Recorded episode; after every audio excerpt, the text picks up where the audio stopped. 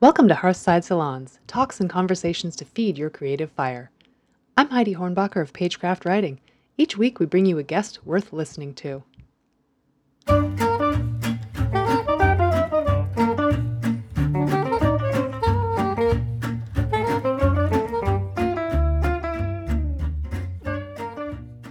My friend Valerie Hager reminds me that we go to the theater to be woken up and brought back to life. She would know. She's an award winning solo show performer and director who's now a sought after solo show coach. She works through a unifying principle bring your beast forward. Anything less won't move an audience, anything less isn't real. She talks today about this need for storytellers to crack their hearts open and the value of radical empathy. She's learned a lot about human nature. She used to be a stripper in Alaska. She mined all of her experiences there for her show, Naked in Alaska. She says there's gold dust under the pain, that underneath it all, we all just want to be seen, forgiven, and held. A note to listeners this episode deals with sexuality, drug use, and adult situations. Welcome to Pagecraft Hearthside Salon, everybody. Um, I'm really excited this week to have Valerie with us. Valerie Hager is, um, first of all, my upstairs neighbor, so I'm sort of cheating. But um, what's really cool is I I met her, I met you um, because I was reaching out to a new neighbor and we just like hit it off immediately. You told me about your show and I was like, I have to see this show. It sounds amazing. Um, and it was so Valerie, like, we'll get into all of this stuff. You're, you know, raised in Southern California and went into the world of exotic dance to get your butt out of here. So I want to talk about all of that and like then the creation of your show and everything else because um, I what I what really struck me about your show is that it was inspiring and confronting and like sort of paradigm shifting for me and I'm sure for a lot of people and I would love to that's like I want to dive into all of that and like what it means to you as a performer and all of that. So so thank you for being willing to come on and share and talk about your art. Thank you, Heidi. Thank you so much. This is so exciting. Yeah. So, um, do you have like, can you, do you have like a log line for Naked in Alaska? Can you just sort of go, here's yeah. what my show was about? I mean, um, so I wrote a show, Naked in Alaska. Um, it's one of the, it's, I wrote six solo shows. This is one of them. And Naked in Alaska is the true story of stripping in the last frontier. And I um, was an exotic dancer for over 11 years. Um, and the period of that time, I danced in Alaska but the play takes place mostly in Alaska because I was trying to hit home some of the stuff that happened while I was living there in Fairbanks.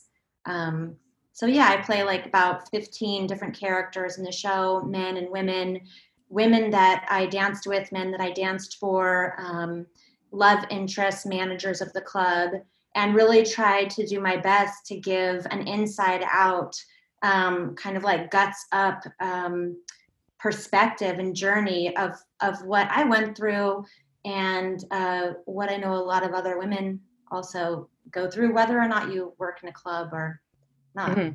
You know, yeah. That thank you. That's actually that's perfect. The perfect summation. Um, so I want to talk more too about the the voices because it's not just your voice that you share. It's all of these characters, and just as an actor, I assume that's challenging. And as a writer challenging to capture all the voices because what struck me in the show was how much you physically embody these different people. And that not every person could do that yeah and you know it's a thing of process. I mean i'm sure everybody on this that's listening right now we all know you know process is like agonizing and it doesn't happen overnight. Nothing that has really great substance substance in, in, in my life has happened overnight. Mm-hmm. so you know it was like 2012 that i started like hunting and gathering this information and excavating my own soul and uh, it was probably 2010 that i even the seed of thinking about doing something like this struck me but it was it was when i moved to new york with my now husband scott and i just knew that if I really wanted to become the artist and woman that I wanted, that, that I that I knew that I could become, I would have to start to give a voice to all of the things in me that I had hidden away in the dark. And I knew that I couldn't become a whole person unless I did that. And so it was literally um, just going back through photo albums and pictures and diaries and and contemplating on all that time before I even begin to write anything. Like writing was secondary to the hunting and gathering of it all. Mm. You know, um, and I had never written anything of a full length piece before. I had been a performer for a while and I had done like, you know, 15 minute excerpts, 20 minute excerpts, um, autobiographical pieces, but nothing this personal and um, nothing this long. So it was, mm-hmm. it, it, you know, it was something I had never done before. And the way, once I started hunting and gathering and getting everything, it was like the next thing that I had to do was find a mentor and a tribe because there's no way I could have done any of it alone at all. And so that was kind of the next step. And it was through that mentor, Matt Hoverman, who now lives in LA with all with, with us. I think everyone is in LA here. I don't know. Um, but um, it was finding, you know, a tribe and a class kind of to, to take these and, and to kind of excavate everything and organize it all and figure out how do you take a lifetime of material and put it into a one woman show, you know. And then it was working with my husband Scott, who's also a writer and theater director, and he really he really taught me what rewriting is and what mm. drafting is and what editing is. And and actually he's the one that gave me kind of resilience around taking harsh feedback you know? Wow yeah. And having it be you know my husband adds in a whole nother layer. But you know i come from where i come from so i already had a bit of like resilience of steel. But you know this even took it this took it another level you know? But it was it was you know mentors and tribe members and and getting other people's feedback and falling on my face over and over again. And then finally i started to write the play. But there was a whole process period that yeah.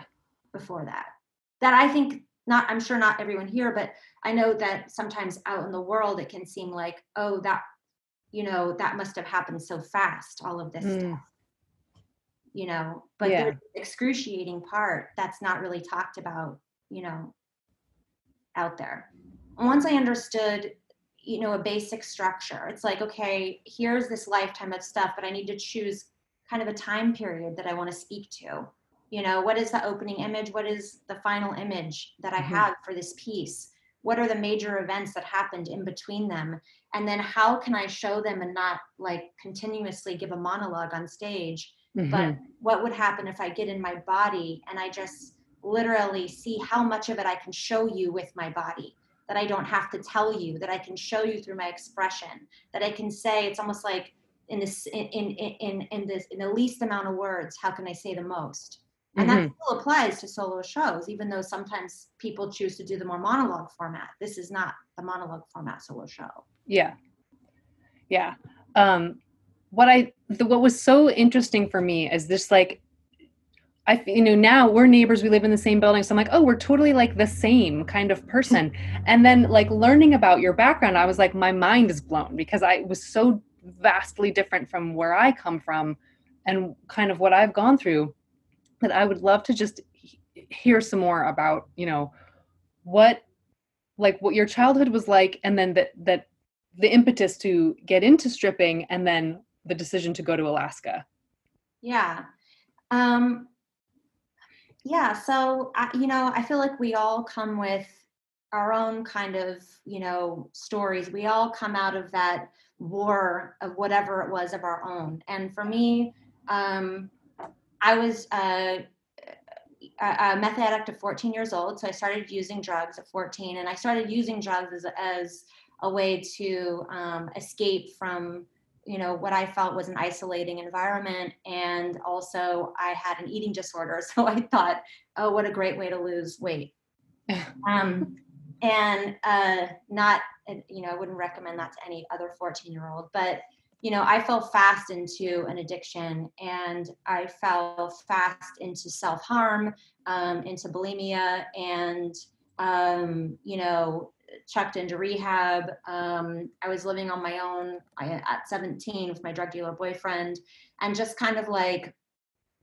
trying to make it out there, you know, mm. like like I threw my own self into the wolf pack, you know, and um, I was going through stuff today to try to like get back in touch with that time period in preparation for this, and it just struck me, and I'm I, I imagine that there are other people that have this experience too. It just struck me of the journals journaling from that age of 12, 13, 14, and how much self hate there was, yeah, how much um, lack of worth and lack of structure or mentors that I felt that I could um, trust or that I could look to, and and I think back and I, you know, there was there the, underneath that is a lot of creativity, and it's there's a there's a there's a lot of um, you know, gold dust underneath that. But at that time, I didn't understand that that's what that was. And yeah. so instead of putting it out into the world, I just like sort of turned the swords in on myself and just kept on cutting open at every angle that I could because it just felt like at that time that that kind of pain and that kind of, um, you know, scarring that I could do to myself was at least like I could at least prove to do you couldn't do any worse to me. Mm. So, mm-hmm. you know, it was this like cyclical thing that was going on. And, you know, uh, it was 18, I got clean um, in NA, Narcotics Anonymous, and in San Diego. Um, and I still couldn't figure out how to be what they say is a productive member of society. I still I couldn't figure out how to be a functioning adult. I mean, I was only 18, but still, um, I hadn't really ever held a job. Um, you know, longer than a minute. You know, I'd probably at that time had like 20 jobs under my belt, including dealing drugs. Um, so I I didn't know what to do. I didn't know how to function, and I found myself in $3,500 worth of debt from parking tickets. Oh man! Because I just didn't even know how to get myself to the courthouse to deal with it one step at a time, and it just I let it accumulate, mm-hmm. and, and and I thought that whatever whatever were these things that normal people or adults were doing in the outside world, maybe if I just ignored them, they would all disappear. And this is a part of like living in a disassociative life. Mm-hmm. And this is when I was $3,500 in debt. My, you know, abusive, physically abusive boyfriend at the time dumped me and I got fired from my job. I swear to God, it all happened in one day. And my best friend at the time, who was already stripping, said, Why don't you just come strip with me in Tijuana? And we'll make shitloads of money and you'll get out of this mess.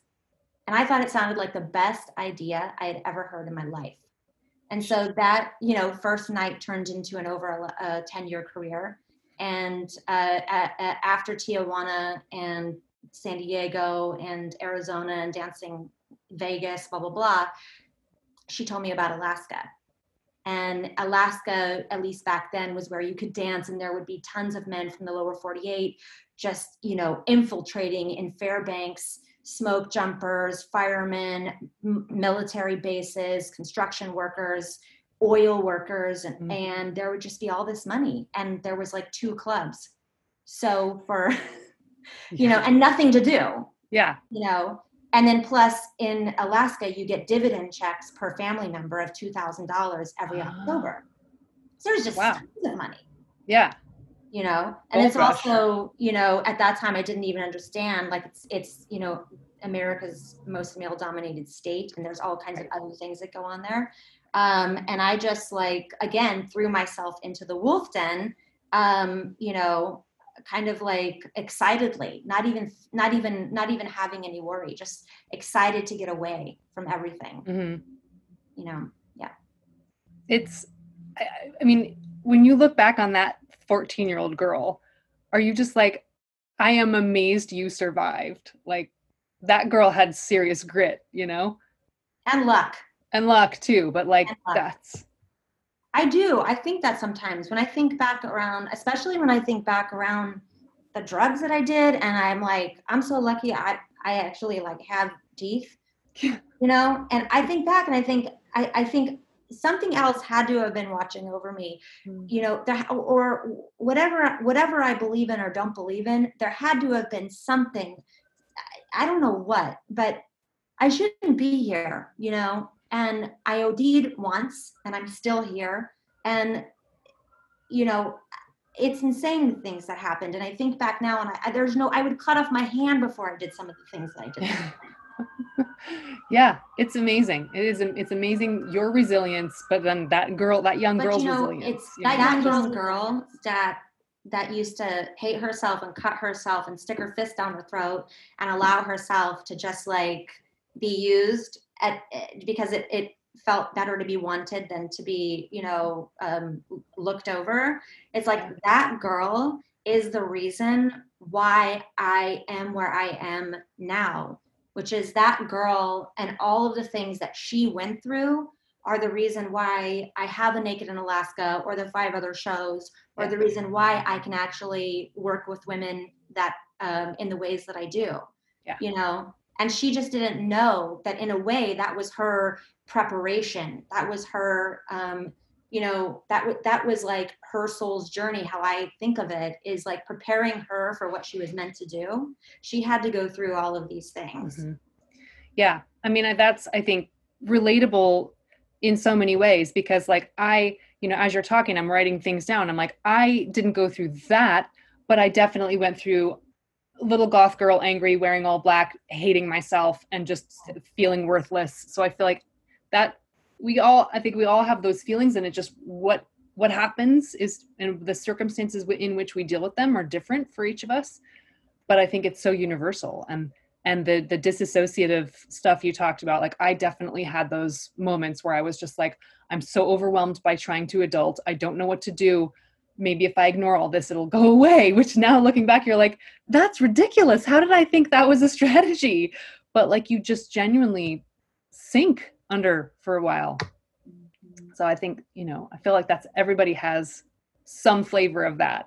Um so that i think that's partly why your show is so touching because everyone kind of kind of go oh that was this thing for me and that was this thing for me and i was there but it looked like this and yeah. um one of the things i thought that was so fascinating too in the show was when you talked about how glamorous you felt the women were that when you first were like just blown away by them. And i was talking with my brother about this earlier today and he was and he mentioned the dolly parton effect how like you know she went to town and she was like brunette and kind of plain and saw those women didn't realize that they were sex workers and was like they're beautiful. I want to be like that. And i love that that was her reaction and that she's become who she's become because of that can you talk a, a little bit about that because i thought i remember you saying something about how you looked Yeah. at these women and what you felt Yeah, I did. I felt like I always felt like uh, I think there was a part of me too that yearned so much to be able to step into my own roots, that yearned so much to be able to take a room, that yearned to be able to, you know, uh, uh, walk outside with my shoulders back and, and not hunched over. And I always, before this, had felt really self conscious of my body, you know, for the reasons I've mentioned. And so it was like when I stepped into that Tijuana club, that was the first time I saw it was like an elevated stage. It was a circular stage. You had to walk up these steps that lit from behind.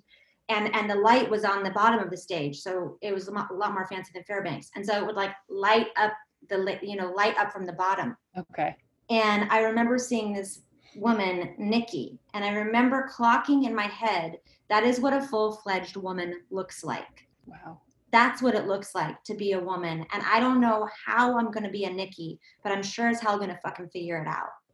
And it was just, there was something about, you know, she had big breasts and she had big hair and she had her shoulders back and she didn't give two shits and she owned that stage. And everything about her was everything that I yearned to be, but I didn't know how um, to get there. I think that's beautiful because, like, I've thought about, you know, I think a lot of us have thought at some point, oh, I'm, I'm, I'm hitting, I, I don't know how to make rent this month. I don't know what I'm going to do. Well, maybe I could go strip, you know, and I, and I think so that's like something a lot of us think about. And then I've always thought, oh God, no, I never could. Like, I would feel so cowed walking, trying to walk out there and be like, this is my body. I'm sexy. Look at me. You know, like I was just like, oh my god, I could never do that for for for for reasons of my own shame. Both, I think, with myself, and then also just like, how do I walk out after that and go, yeah, I'm I stripped, you know? And the fact, I think that's, I don't know if you got that in that moment when you looked at Nikki, or if you kind of had it, and it's just like because what I love is that you there's you've no there's no shame about who you were who you are you're just like you own it in a way that i think i have trouble owning just walking down the street you know I hear you. I mean, I also say I came from a movement background. So my dad is a mime artist, and I was Oh, performing with him at a very young age, even though we, uh, you know, uh, uh, separated at some point, and I was mostly with my mom and my stepdad. Um, but there were those very early time, there was those very early moments in my life where I, I, I think those memories just like lodged, and I Mhm. just, I think also just I always had that in me. Like I always was someone who was going to express themselves through the body. And it just took me this long to do it in a way that is, um, for me, uh, more whole. I have nothing wrong with stripping. I have a lot of friends that are strippers. I think, you know, it was I would I would do it all over again in a heartbeat. Um, but I just understand now uh, how to use all of that stuff in a way that is more that that is more whole for my own personal soul. Yeah. Um, you know. well i think that's that's kind of like one of the lessons i take from your show is just and from just you as a human is like what would i be like if i proceeded without feeling shame about what i'm trying to say or how i look or if i and i think every woman you know if we all could just own our power and our voices and stop this kind of self-imposed shame there's so much fire to be had you know and just it's amazing There's so much fire, but you know what? It's like I hear you, and I feel like it wasn't always like that though. So of was like course the fir- right, yeah. So it was like the first half of working in that world, you know, was really empowering, and there was a lot of, um, you know, awesome feelings of like local fame, you know, money, um, you know, attention. Um, not really having to worry about someone else's schedule, all of that stuff. And then I hit a point where it wasn't so great anymore. Hmm. And the reason I hit that point is because I stopped listening to my own body. So I Oh. started to um, not listen to my own instincts, my own sort of intuition saying, "S- don't do this right now. You need to stop. Um, you know, say no. Don't let him do that. Stop letting him touch you Mm. get out of this relationship. And basically everything that i had been running from from the beginning just totally turned three threefold on me. And uh, it, it just took me underground and i went with it you know? And that's just a part of the journey you know? And then i basically had to pick myself up peel myself up myself up off the ground go back and live with my mom you know? Um, as as a as a full-fledged adult and try to make it all over again just like i had at 18 years old looking for some you know minimum wage job um, trying to make a life for myself i mean i had to i had to face everything that i was running from Mm. inside out in order to actually you know get where i am right now you know and so Yeah. then that was a whole nother journey of of really doing the deep work of doing the deep work and going to for me was somatic therapy and moving my body and building my confidence through my actions and starting to understand what does it mean to take care of myself? And what does it mean to really listen to my body? You know? I think we could all uh, do with learning those tools. it's a tough it's a tough long endless journey. Yeah, you know yeah. Yeah. Um, so one of the things I, I noticed too was I, I wanted to ask, what did you learn about human nature in experiencing? And I'm thinking there was a, there's a moment in the show where you pick somebody out of the audience and you go and basically do a lap dance with that person and you talked about having to be able to read people because it's not just something you're doing at somebody it's a it's a partnership can you talk about that? Yeah I, I feel like it's two everything has like yin and yang. It's like two sides. Like at the same time of uh i'm sure that some some of the list some of the people listening too and maybe even you heidi it's like there's a certain sensitivity that some of us have you know and working in an environment where it's kind of like underworld and everybody's uh everybody's kind of um you know you're allowed your toxicity is allowed to rise there. It's like Mm. celebrated you know? So there's a lot of invisible in the room that um, on one hand uh, as a sensitive person you, you, it's easy to just take it all in take Yeah. it all in. And then not knowing how to um, what to do with it. If, if one doesn't have the tools to know what to do with it then it can just take you over. And on the other hand um, there is also a way um, there's also a way to, to tap into the, to compassion and empathy. It can Yeah. makes me think of one of the characters in naked in alaska burned man. And he was basically this customer in alaska who his half of his body was burned. Um, he had accidentally lit his house on fire uh, falling asleep sleep with a cigarette in his mouth. And um, he got out and his wife didn't. And he would come into the club uh, staggering drunk every night. And um, all he really wanted was to be forgiven. Now he's probably not going to ever get that from anybody else from himself. But it was still um, these these private moments of compassion and empathy exchange and total just like raw humanity where it wasn't about sexual sexuality it wasn't about you know turning him on it wasn't about anything like that. It was about seeing him as a human being who fucked up and loving him anyway Yeah. and in that i was also able to get that from him because i'm a human being who fucked up and needs to be loved anyway so stuff like that happens a lot um, in between all of the you know other stuff Yeah. you Yeah, know? that's that strikes me as like, you know, one of the grace notes of of that world and what you were doing and what you were able to accomplish just like having that incredible well of empathy and humanity with just people. Yeah don't I think a lot. I mean, I think a lot of. I, I mean, I'm, I think a lot of artists do in general, and I know a lot of strippers do.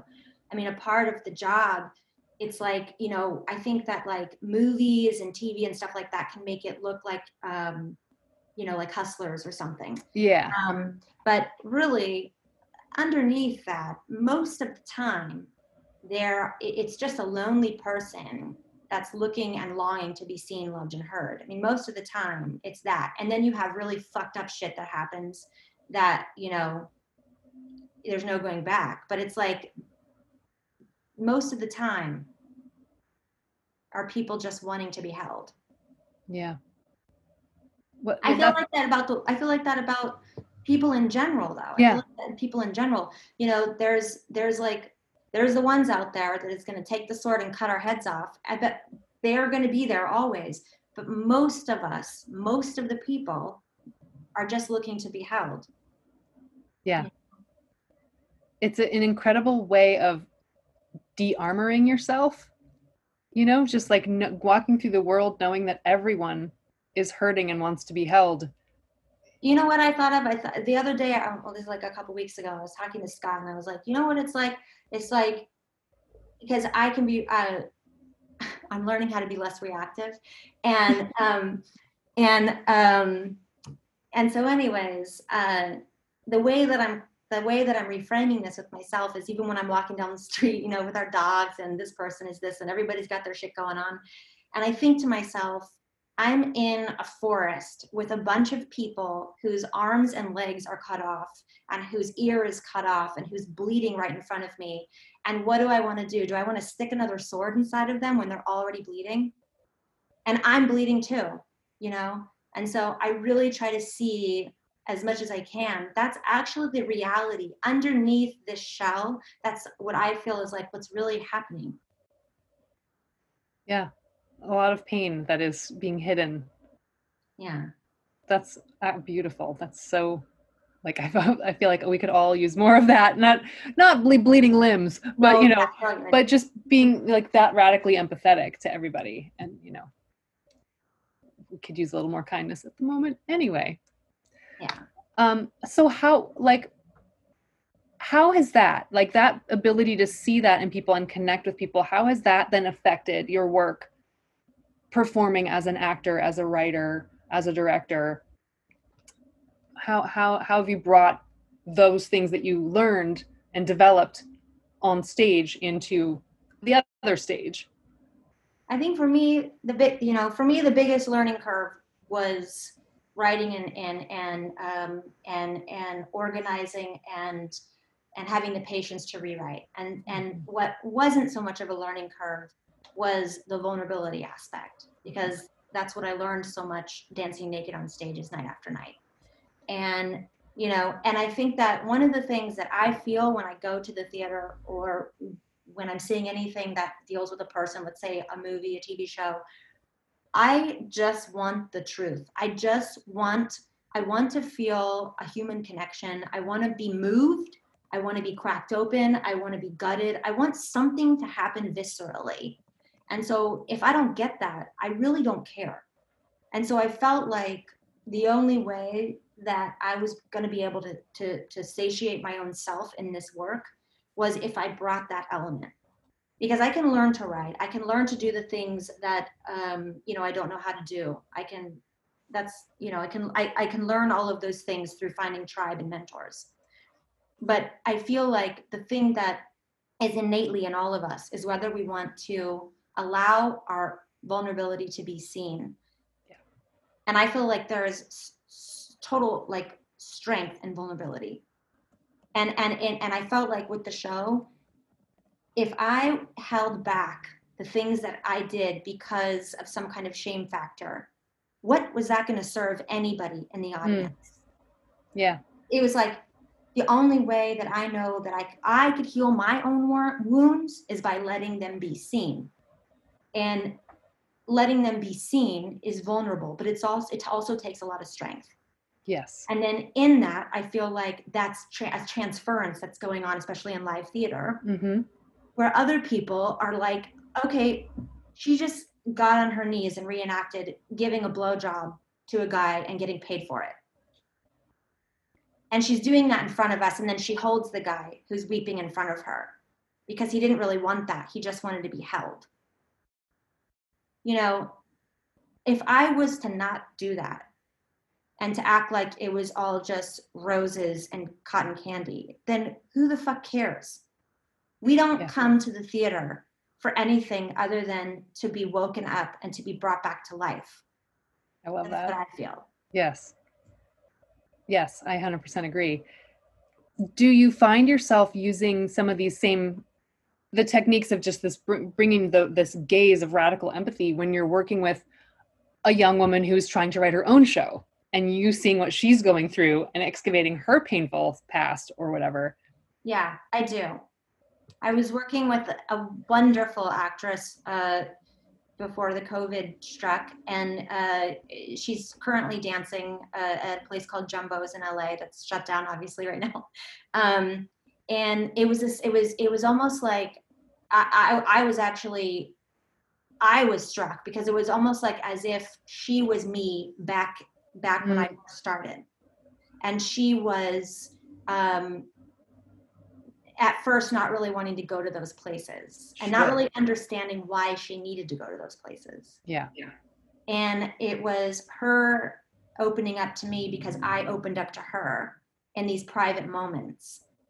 And it was that exchange of me saying, Let me tell you about the shit that I did and let me tell you and not leave anything out. And then you're going to tell me about the shit that you did. And then we're going to put that on paper because I got your back because you're me and I'm you in this situation. Yeah. And one of the things that I would that I use is I say the term beast forward. Beast forward. It means like in this work that I do with these women, don't you bring your beast forward. Mm. I don't want anything anything less because anything less is is is is not going to be what is going to move an audience. It's not going to be what's going to crack open a heart on the other side. Yeah. And if you're not going to do that then don't do it Don't, then don't do it. That's yeah. how i feel. Then don't do it.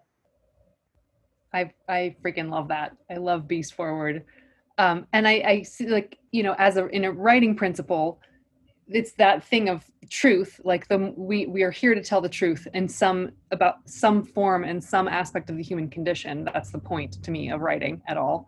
And um you know that completely tracks. The thing that cracks us open watching any film is that at coming out of the low point when that person cracks themselves open and does the grand gesture or tells the hard truth or what it's like Megan, yes I love her. Yeah.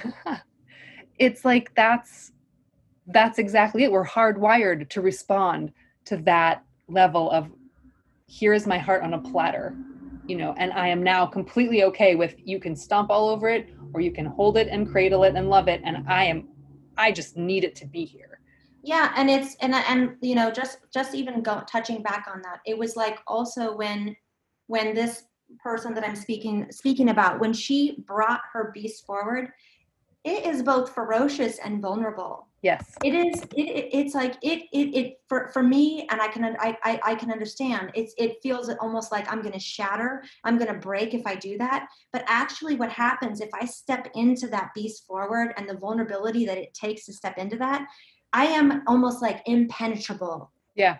Nothing nothing can happen. You know what i mean? Because i'm standing in the whole of who i am and that's what i saw this particular actress do when she stepped into that. And then what does that do? That just goes trickles into the audience and the entire audience then starts to have that sensation and pieces of that inside of them. Yeah. I think it leads to a craving to tell your own truth when you see that power and you see Yeah. someone break open like that you're like oh i want to i wish i could feel that way too and that's what happened after she did um, her she did her story about um, about stripping and and and um, she really spoke about some things that were happening uh, that happened to her that were really hard to talk about and she got emails of and um, you know a facebook message from women who have had that same experience mm. who were saying, You just said what happened to me. And now I think that I can say, you know, what happened to me to somebody else because it's been hiding in the corner for so long. Right. So, in a way, you are facilitating truth, sort of, for the species. Like, you know what I mean? Like, that's like, it's a small, it's a pebble in the ripple in the water here, but like, it keeps going out, and every, you tell your truth, now she tells her truth. People that see her, people that see you, it's like, it's this exponential growth of like, That's the goal. That's the dream. I mean, right? I mean, that's- what's beautiful to me is it's like, it then becomes, it's not just about you, it's beyond you. It's, yeah. because I can you think imagine? that's when that's when it changed. That's when Naked in Alaska changed. Where where in the beginning it was I needed to tell my story, Mhm. and then it became about oh there's a trickle effect happening. Wait, Mhm. Know. there's like a trickle effect happening and this is not just my story it's our story and then it became about something larger than me and so that's when this whole other kind of paradigm shift happened Yes. where i wasn't really in it i, I wasn't in it for myself anymore because it, it was small there you know Yeah. Once i started to be once i started to be in it because i started to understand that there was this thread through all of us Yeah. you know It's one of the, you know, one of the writing, one of the storytelling principles is the more specific you make a thing, Yeah. the more universal it is. And this, I think that's exactly this. Is like you were so specific and you were so pinpoint focus, and it's like it has this universality to like everyone has experienced pain. Everyone has made choices they wish they hadn't. Everyone has made other choices. They're like, how dare you challenge me on that? I'm proud of that, you know. And I just I love that. So that girl, we were talking about her earlier, the 14-year-old you, what would you say to her now? yeah i would i would say to her you know i've been asked this question before and i always like try to ask myself what would i really say to her? What would i really say to her? What would i really say to her? You know i would really just probably you know i saw I, was like i was watching that tales from the loop tv show about and that and um the actress got to got to have a moment with her younger self. And i was really struck by that and i thought what what if i actually physically somehow in some weird loop that happened I had my younger self right in front of me and I could look into her eyes, not just yeah. like this hypothetical, what would I say, but what if I really could touch her and put my hands on her cheeks? Mm. I don't know what I would say. I don't know what I would say. I would hug her. I would hold her. I would tell her that she has more fire in her than she knows and get ready because the world is waiting. And I would tell her that she has purpose and that everything feels fucked up and chaotic and confusing. And that's just a part of the ride. And all of it is going to turn into gold dust if she just holds on for all her life, you yeah. know? But I think I would just hold her and say, You're fucking sparkle dust. that's what I I love that. I love that. And I feel like I, because as you said, everyone just wants to be held. Um, yeah. I feel like i wish someone that's you know because i i ask a lot of people th- this question and so it's like i always think in asking them myself and i think that's probably the best answer is i just would want to hear that i would want to hear that i had if i were that my 13 year old self would want to hear that she has purpose. Yeah i think it's really powerful. I also think it's really powerful to understand um, you know how to listen to our bodies. Yes. you know I wish I would have known how to listen to my body, and that listening to my body usually had more information for me and intuitive, um, you know, um, messaging than my brain. You know. Yes. I think that's a big that's a big part of it. And yeah. you know, when thinking about the work too, um, and and for me and, and creating work, a lot of it is listening to my body. It's getting on my feet when I work with other women. It's having them get on their feet because oftentimes when they um, start saying their lines on their feet, it's gonna come it's gonna come out differently. Because yeah. the body has has has has um, more honest ways of saying things oftentimes than sedentary mind way of writing. Yeah, for, uh, there's two things there that I wanted to address. First of all, I think as women, we get trained out of listening to our intuition. Yeah. And that's one of the worst, uh, most tragic aspects, I think, of our just society in general, because it is such a powerful tool. And we're told that it's, you know, you're being emotional or it's, you know, woo woo or whatever, but it's such a powerful tool that we are imbued with. And if we could hone it instead of being trained out of it and then having to relearn it, I think that would be really valuable.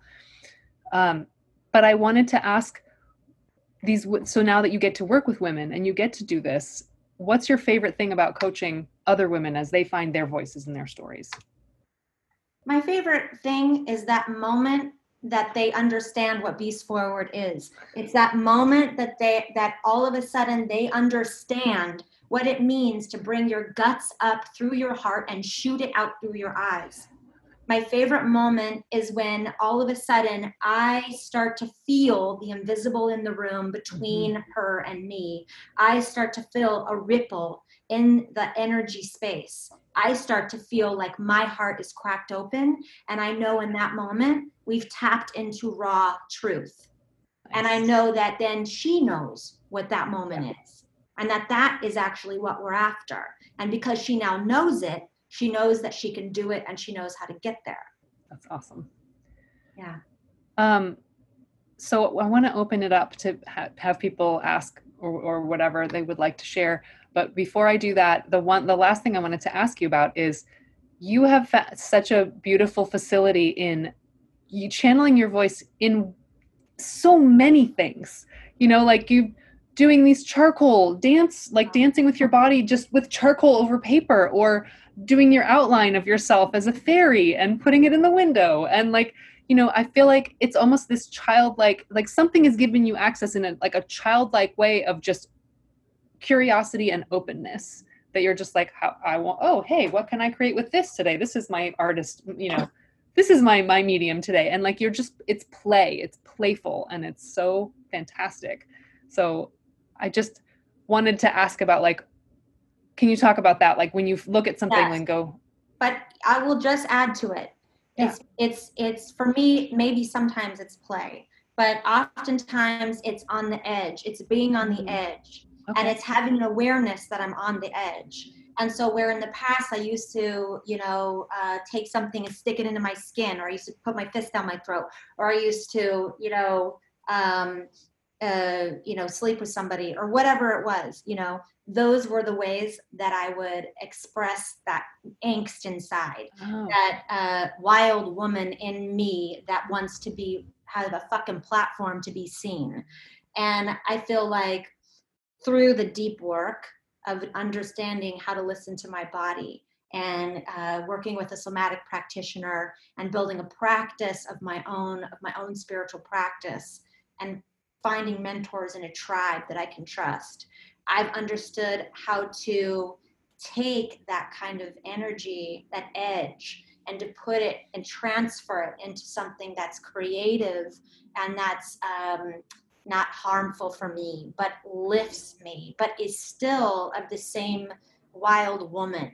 You know, yeah, she's just not the one that I'm not stabbing a sword into her anymore.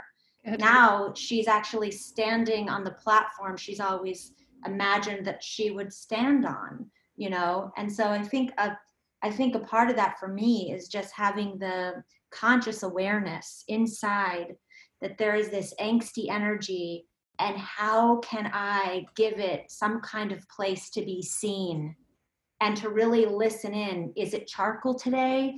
Is it, you know, is it fitness today? Is it, um, you know, craft making? Is it writing? What is it? And she often, when I listen to her, she's very specific. She knows exactly, like, okay, no, it's this. And if I start to do something else, I'll just get more anxiety. Interesting. Yeah, but and also it's just I think that the, I think it's really about y'all know women who run with the wolves that book. So I'm yes. reading it again, again, and again, and it just continues to remind me of that wild woman in me who I need to listen to and tend to, and who is leading the way and who has always been the one behind me, watching over me, and on both sides serving as my wings. Mm-hmm. And when mm-hmm. I remember that and roots at my bottom, you know, and the stars above my head, and when I remember that, I know that I'm going to be, that I am, I've always been held. You know, and when I fall into her on any sides and trust that she's going to catch me, as long as I'm listening to her, I will be led but the second I start to block my ears, I'm fucked. Yeah. You know? So, well, do you have any, like, because now I'm sitting here going, I want to learn to listen better to my, you know, my wolf woman. Like, how can you, like, how do you recommend? Like, how does one develop that facility? Well, it takes a long time. No, I think for me, I think it's been it's been a long journey to hear and what is what it's involved for me personally is getting in my body through moving my body. For me that's been fitness to save my life but it's been it's been dancing. I still pull dance. Um, it's been dancing moving my body. Um, it's been being in nature it's been finding books like the women who run with the wolves and and and and going oh my god here i am it's been lighting candles and shutting my eyes to see. It's mm-hmm. been meditating and praying. And honestly, it's just been those things as a practice and working with a somatic practitioner, which saved my life, you know, who taught me what it means to go in, who taught me how to listen to the parts in my body that are burning and not run from them or shut them away, but dive into the fire. Because if I don't dive into the fire, I'll just become the fire itself. So diving into the fire and finding out what it has to offer me, eventually the fire turns to water and becomes what soothes me. So the last thing I'll say to that, in simplest terms, it was when I realized this, when I just sit in that and know I'm not going to die and burn and just sit and burn and let the hot tears come down my cheeks, that's the beginning for me. That's the beginning. Yeah. Wow. So I, I'm hearing a lot of just facing, facing and listening and learning to become fearless with what we might be afraid of finding in ourselves. Yeah. That's really beautiful. I think everyone might be in a, a sense, a state of just kind of like, That's okay. yeah. Um, Oh my gosh, I see Megan's face. hey, Megan, did you want to say anything? Hi, I just, oh my gosh, just love you, Valerie, so much. I just love hearing you talk about your process and everything. I feel totally fucking inspired today. That's, that's exactly why I tuned in. So thank you. so, uh, Megan is actually the performer and writer I was referring to. No way. Oh my gosh. Welcome. I'm so looking forward to seeing your show now, too. thank you. I'm looking forward to doing it again at some point whenever this all subsides. How has the process been for you in this excavation and self dealing? God, like life changing. Honestly, um, yeah, it, it was. It's been it's been an incredible process. I feel like every every turn in the river that I take, it's like I think that like oh I just went through an adventure, but like the the adventure is like still to come. Um, that's how I'm feeling lately. So I, I I've presented it twice now, and I still feel like the best is yet to come. I, Wow. still feel like it's not even in its final form. Um, but every time I do it, it just unlocks so many doors in my heart. And that's thanks to Valerie 100%. 100%. And she's just she's she's my she's my like wild woman guru or something. yeah. I'm I'm a big fan. Do you have any plans to turn it into a film script and a film? Um, well, funny you should ask. Um, so, uh, for the last year and a half, I've been working with a mentor, and I uh, just finished the TV pilot. Um, I have the, I finished the TV pilot. I finished the Bible. I just put together a video pitch. Nice. Um, it's amazing. Um, it's like a, it was a big learning curve, and uh, the same things that I learned that helped me write the one woman show were the things that I knew how to apply for the TV pilot. So it was finding a mentor to work with, um, finding believing mirrors to be um, my support through the process. Um, it was rewriting, rewriting, rewriting, how to say the most um, with the least words. Um, you know, it, there was a whole different way of writing that I had to yes. um, learn, and I did. And uh, it's uh, it's now um, a half hour uh, drama, and it's being shopped around, and um, we'll see. We'll see. That's awesome. I was going to say you're going to have to uh, keep us updated on that too, because we can update the links uh, underneath this episode. Oh. As Yeah, for sure. And I feel like one of those things for me that I learned was like, if I don't know how to do something, then reach out and find somebody that does and ask Yeah. them to be my mentor because anything is possible. I have that I have a mentor who says this phrase, um, believe the impossible is possible. And it's a really great mantra because when that little gremlin starts to take place in my mind and tells me, what are you doing this for anyways? You're, you know, you're this, you're that, you're this. I just turn my warrior self to it and I say, believe any anything is possible. The impossible is possible. So, you know, yeah. That's beautiful. Yeah. And I think that's the value. You now, is the value of mentors, and you are a mentor, and you see the value, and you seek a mentor, and like that's. I think, Yeah. especially as women, we just if we can keep sharing with each other what we've learned and and how process works. Here's how I here's how I know to do this thing. You should do it too, or try it. Yeah, I mean, I feel like you know one of the one of the things that one of the biggest things that saved me though was like going back was was moving my body and Yeah. was actually you know finding the ma- the mantras that I found were actually from fitness. So Mm. it was you know push past, dive deep. Um, You know, uh, you know, like what did you come here for? You know, any anybody can, uh, uh, you know, like you know, don't get don't give up, give in. Like all of these things, as cliche as they sound, in moments when I'm by myself and I'm doing the work, sometimes it saves me. These Yeah. little mantras, these little practices of repetition in my mind that take the place of what the gremlins say instead Mhm. of listening to these mantras that is what helps me to continue to dive deep into the abyss Yeah, that makes sense. I mean, it's we all accumulate the voices, the what did Sylvia call it? My friend Sylvia was on a couple weeks ago and she was talking about it's an incantation, it's a curse. It's like if you think of a curse as being negative words that someone puts on you, these are then positive words with which we break those curses and Yeah. like empower ourselves and like this is my magic and I'm using it.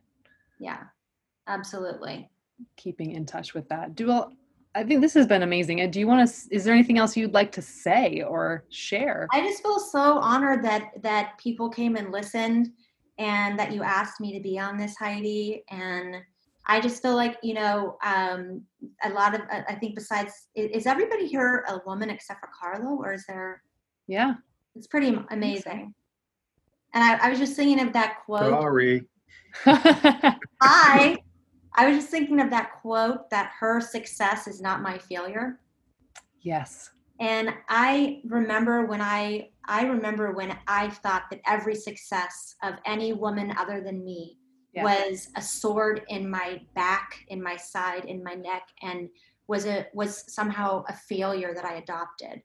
And when I realized, and especially through working with other women, that the more that they shined and got to stand in the light, the more that I did too. And I just felt so moved by that.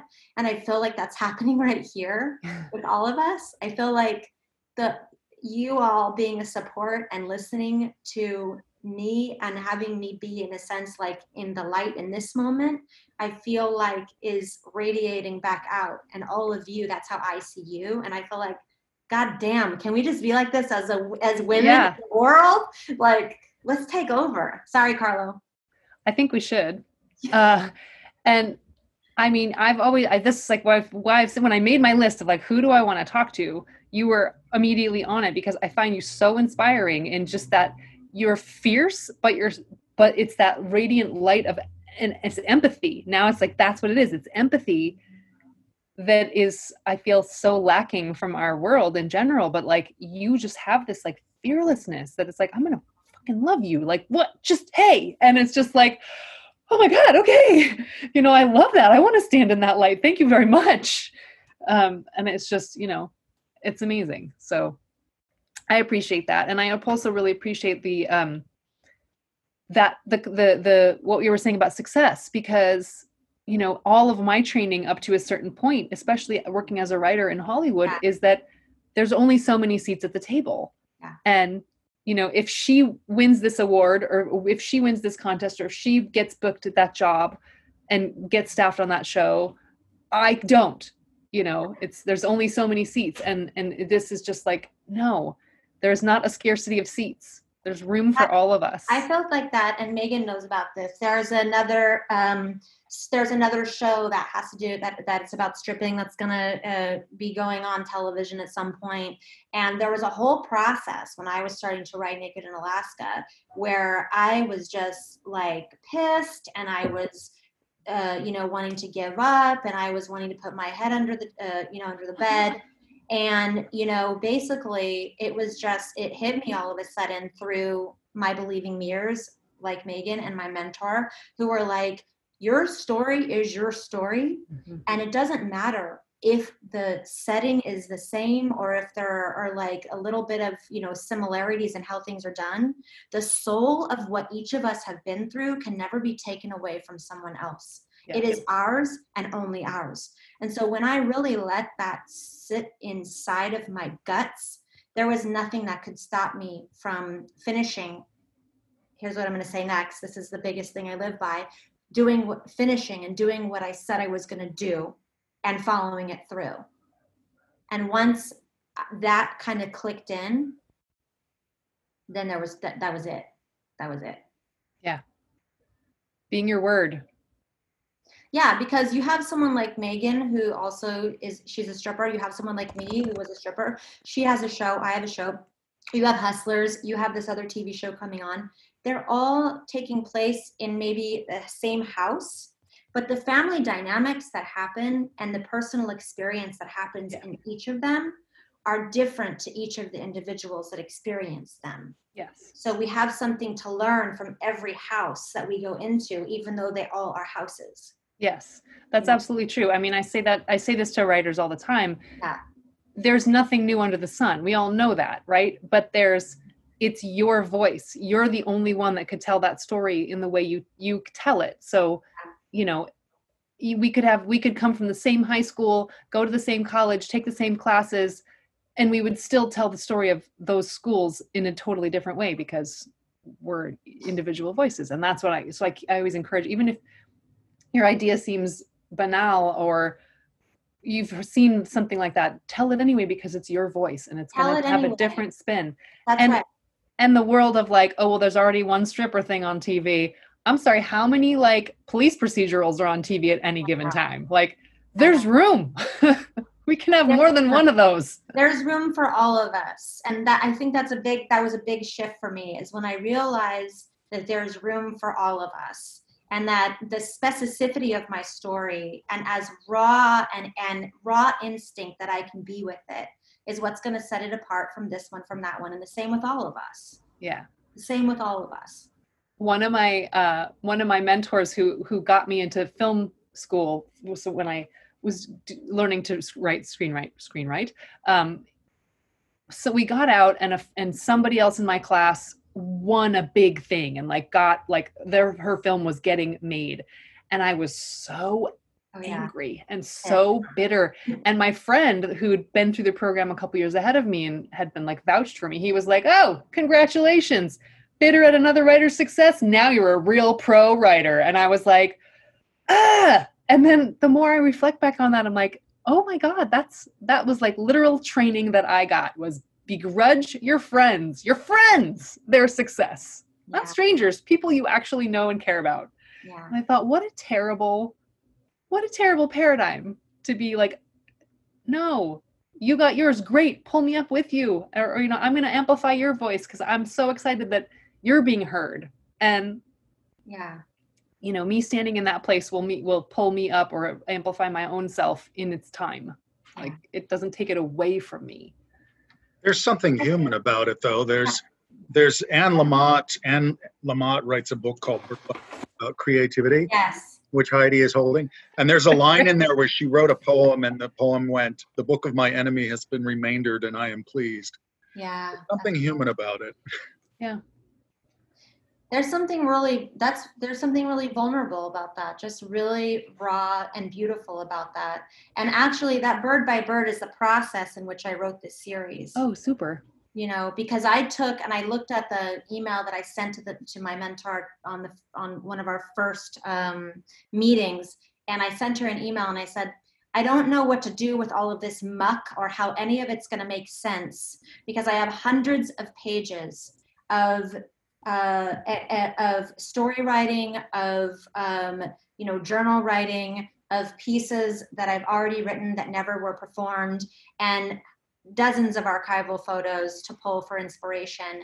And i just don't know how it's going to turn into anything because as we know a tv series is very different from a one woman show. So here i here you know it was through that bird by bird process that she took me that i i, I didn't really um, i hadn't really known about uh, uh, uh, as a as a as a um, i knew about the book but as a inside out feeling i hadn't really experienced it and it was through her excavating with me all of these hundreds of pages that I was at first judging as wasteful. Yeah. And that she said, no, this one line here out of these 40 pages is going to be a great way to start this scene. Or this one description that was in, you know, this thing that you wrote like five years ago, this is going to be Raven's description or whatever. And these guideposts that she helped me pull out of that were enough for me to um, kind of like move forward with courage and confidence that I could do it. you know? Yeah. But and that's another level of vulnerability is you putting everything going, here's all my stuff. I don't know which parts are good and which parts are Yeah. whatever and being able to let her just go here is this is gold, this is gold, this is gold. And yeah yeah because it was like that's the thing is that for me writing this tv pilot it was not something that i wrote in a month. It was not something that i just sat down and whipped out of my butt like nothing. It didn't happen like that. It happened just like the play did because that's my process. Yeah. i had to take all of the kind of hunter gatherer material and work with someone that i trusted and start to excavate it slow slow bird by bird. And through that then something was created but you know it's diving it was it's diving in and not looking back and not and doing what i say i'm going to do and follow it through that gets me to here this one thing. Can you guys Yeah, hear Trish. me? I want to say, um, Valerie, keeping it real is a superpower. And it seems to me that um, once you realize that, you can really step into your actual power. It's no mistake that your play is called Naked in Alaska because you had to get naked in order to be really seen. And it's just like you said, Heidi, you know, you need to embrace it's a human thing. Yeah. When you see a peer being elevated, um, it, it's a normal thing to feel a little jealousy and just be honest about it and then Right. you can move on that's right and uh, so it's it's just so refreshing to hear your story and thank you so much for being so open and honest because really I think we can all see it's through that nakedness and honesty that you've really been able to move to the next level and help other people out and step into your step into your spotlight. oh trisha it's like RuPaul says if you can't love yourself, how are you going to love anybody else? You know what I think it is, too? It's like what happened in in when I was, you know, when I hit bottom with drugs. It was like it was it was that kind of thing. It was like it, it, I have to get a, to a point where I'm sick and tired of being sick and tired. Yeah. And I gotta tell you, I got to a point where I, I was sick and tired of being uh, riddled with depression and self hate and feeling stuck all the motherfucking time. And Yeah. so it's like Trisha was saying, it was like the only way I knew how to get out of that was to be as raw and real as I possibly could. Um, and, and, and, and, and I, yeah, sometimes, you know, we got to protect ourselves or whatever, but you know what I'm saying? Yeah. You know what I mean? And it was like, through that is when I started to what what Trisha was saying is realize there there is a power in that. It's a, it is it's a it, because it's real. You know what I mean? Because it's real. It it has substance. You can't. It's like Manjushri's sword. It's like he cuts through falseness with his Manjushri knife. You know. And basically, I think that's what we all want. We all want to cut through it. We just want to see real raw. We want to be real raw. We want Yeah. to experience real raw. Well, it's the same power of apology. You know, it's people are like, oh, I don't want to be wrong. I'm not going to apologize. And it's like, no, when you step forward and are like, I screwed up. I am really sorry. And here's why I'm sorry. And you know, like the person who is apologizing is actually the person with all the power because they're owning their their shit. And it's it's that like Brene Brown vulnerability TED Talk thing where it's like the the people who are willing to be vulnerable are the people who are the strongest people. So there's that. well, um, you guys, this has just been incredible. Thank you so much, Valerie, for, as always, being so real and sharing yourself. I, I love you. Next time on Hearthside Salons. The artist Paul Whitehead came of age in swinging 60s Britain and was on the front lines of massive cultural shifts. He's the founding art director of Time Out London, and he's known for creating album covers for the band Genesis, among many others. Never comfortable being defined as just one thing, Paul developed an alter ego as the artist Trisha Van Cleef, who creates works in a style all her own. Join us as we talk about gender, art, creative spirit, and playing with perceptions. Special thanks to our graphic and sonic designer Joel Harris. Our theme music is by Lachey Swing. For more on our script coaching, online concept to pages writing courses, and writing retreats in Italy, again someday, check out pagecraftwriting.com, at pagecraftwriting on Instagram, and at pagecraftwrite on Twitter. I'm Heidi from Pagecraft. Thanks for listening and stay well.